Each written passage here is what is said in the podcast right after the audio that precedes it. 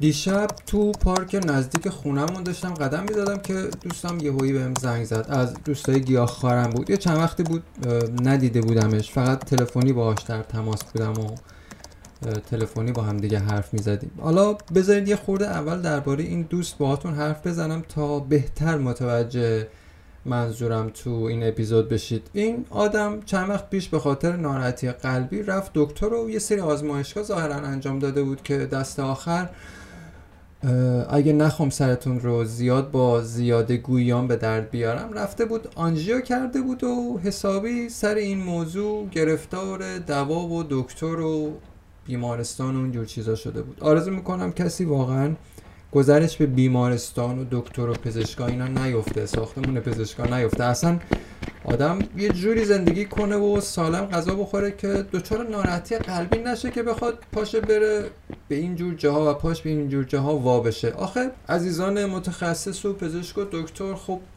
بر اساس وظیفه شغلیشون با یه سری آزمایشا و آبکش کردن بدن تو رو مهمون خودشون میکنن. از اون طرف هم خب با یه مشت قرص و دوا و دارو و آمپول و اینجور چیزا میفرستنت خونه. بعدش هم حالا چند تا بیماری دیگه به خاطر عوارض داروهایی که مصرف میکنی بهت اضافه میشه که به خاطر همین بیماریایی که جدیداً در وجودت ایجاد شده باید بری سراغ یه سری دکترای دیگه مثل دکتر کلیه و کبد و اینجور چیزا که حالا قصهش مفصله، حالا اینجا نمیخوام درباره‌اش صحبت کنم.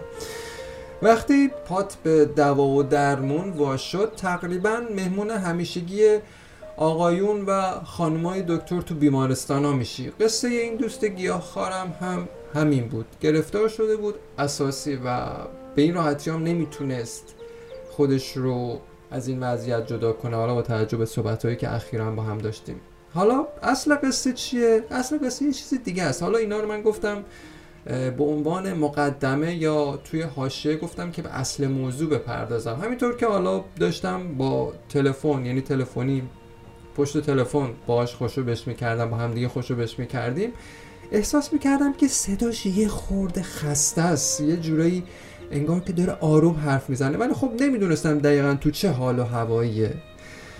خیلی کم میشه از پشت تلفن دقیقاً به حال و هوای یه نفر پی برد. مثلا الان دقیقاً کجاست، چه جوریه، تو چه حالتی نشسته است، ایستاده است، دور و بر شلوغه یا خلوته که داره باهات حرف میزنه. نمیدونم میتونه راحت باهات حرف بزنه، زمان داره، جاش هست که مثلا بیاد درباره یه سری موضوعات باهات حرف بزنه. خیلی چیزای دیگه هم هست که حالا معمولا ما تو پیوندای این مدلیمون یا بهتر بگم توی پیوندای مجازی که حالا به صورت تلفنی یا مجازی هست خیلی مشخص نیست، به قولی بر ما پوشیده است. خب جونم براتون بگه که زنگ زده بود یه خبری بهم بده، یه خبر خوب، یه خبر خوش. گفتم ها چه خبری؟ گفتش که قرار دوباره جلسات انجمن گیاهخواری برگزار بشه. منم خیلی خوشحال گفتم که دمت گرم، مرسی که این خبر خوب رو بهم دادی.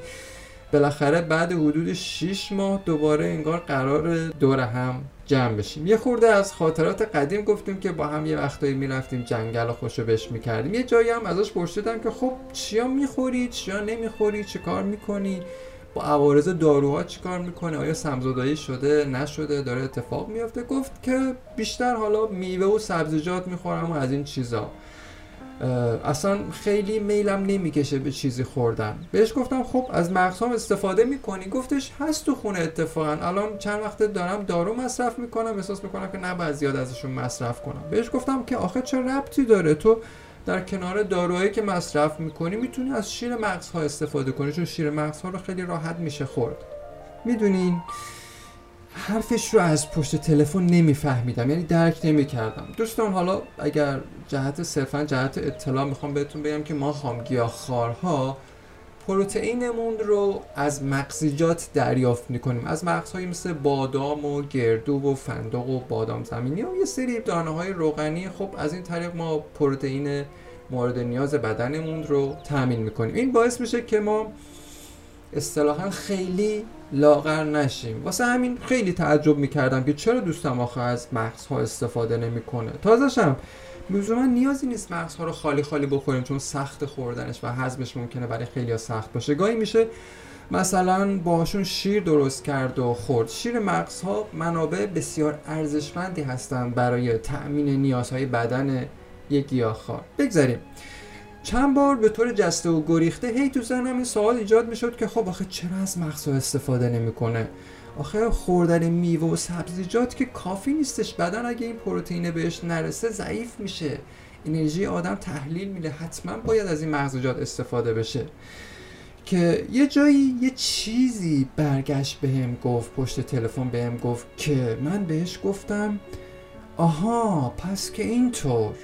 و همون موقع بود که بذر ساختن این اپیزود تو این لحظه پاشیده شد و الان جوونه زده.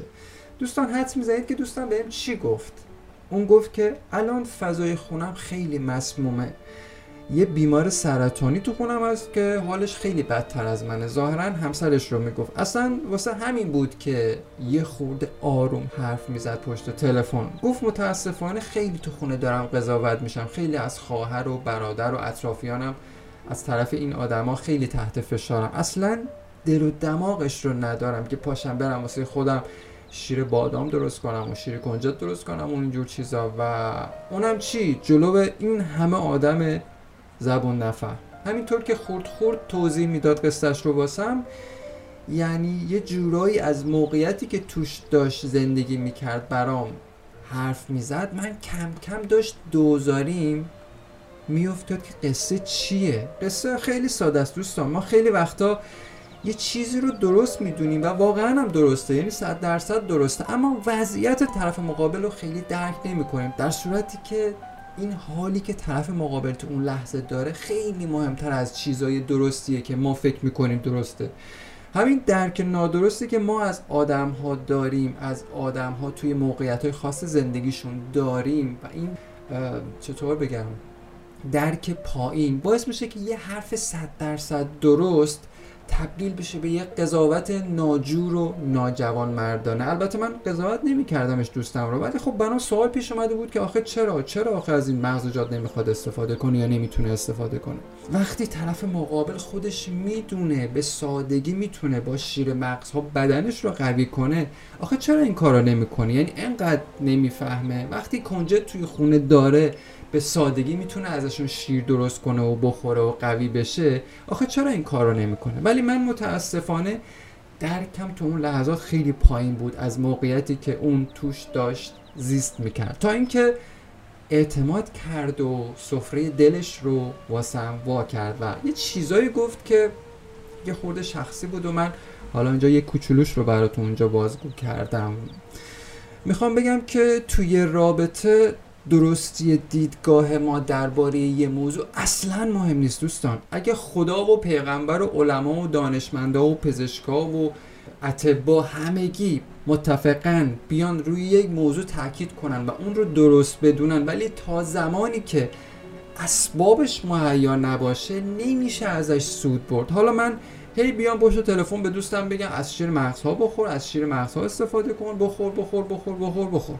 آخه یکی هم نیست بهم بگه احمق جون شاید شرایطش رو نداره که نمیخوره، شاید نمیتونه حرف دلش رو بهت بزنه، برات بگه که اصلا چرا نمیتونه. اصلا یکی از دلایلی که آدما هیچی نمیگن شاید به خاطر همین قضاوت‌های سطحی ماست که در ظاهر خیلی درست خودش رو به ما نشون میده. از دلشون خبر نداریم دیگه، فقط و فقط میدونیم یه چیز 100% درسته و هی مدام مثل یه چکش هی تو سرش میکوبیم. دقیقاً کاری که من چند بار کردم. خب این تکرار یه قضاوته، یعنی من درک درستی ندارم، یعنی نمیتونستم تو اون لحظات با طرف مقابلم همدلی کنم. چرا؟ چون اطلاعاتم کم بود، چون از موقعیت طرف توی شرایطی که توش داره زندگی میکنه ناآگاه بودم. خب اونم وقتی این تعصب رو در من میبینه، وقتی آدما این تعصبات رو در ما میبینن دیگه سعی نمیکنن سفره دلشون رو وا کنن. خب دوستان این اپیزود یه تجربه بود که دوست داشتم براتون درباره‌اش صحبت کنم، چون یه درسی برام داشت و فکر میکنم درس خیلی ساده‌ای بود و منم سعی کردم با بیان این تجربه زیسته این درس رو یه بخشش رو با شما به اشتراک بذارم. امیدوارم که مفید بوده باشه. تا حرفم میخوام بگم که بد نیست یه جاهایی تجربه آها که اینطور رو توی زندگیمون داشته باشیم، اون آها که اینطوری که من بهش رسیدم رو تو زندگیمون تجربهش کنیم. و این خب نیاز به تمرین داره. وقتی تو دلت گفتی که آها که اینطور، اون لحظه است که به نظر من باب همدلی واقعی باز میشه. دوست من اصلا نیازی نداشت که من بهش بگم چی بخور چی نخور. چرا؟ چون تجربهش توی خام گیاهخواری و گیاهخواری خیلی از من بیشتره. دوست من از وضعیتی که توش بود در رنج بود، تحت فشار بود. یکی از اثرات این رنجش و این تحت فشار بودن این بود که نمیتونست تو اون فضای مسموم بره واسه خودش از شیر مغزیجات استفاده کنه، چون فضای قشنگی نبود. و منم از رو ناآگاهی هی داشتم تو سرش یه مشت حرف درست رو میکوبیدم.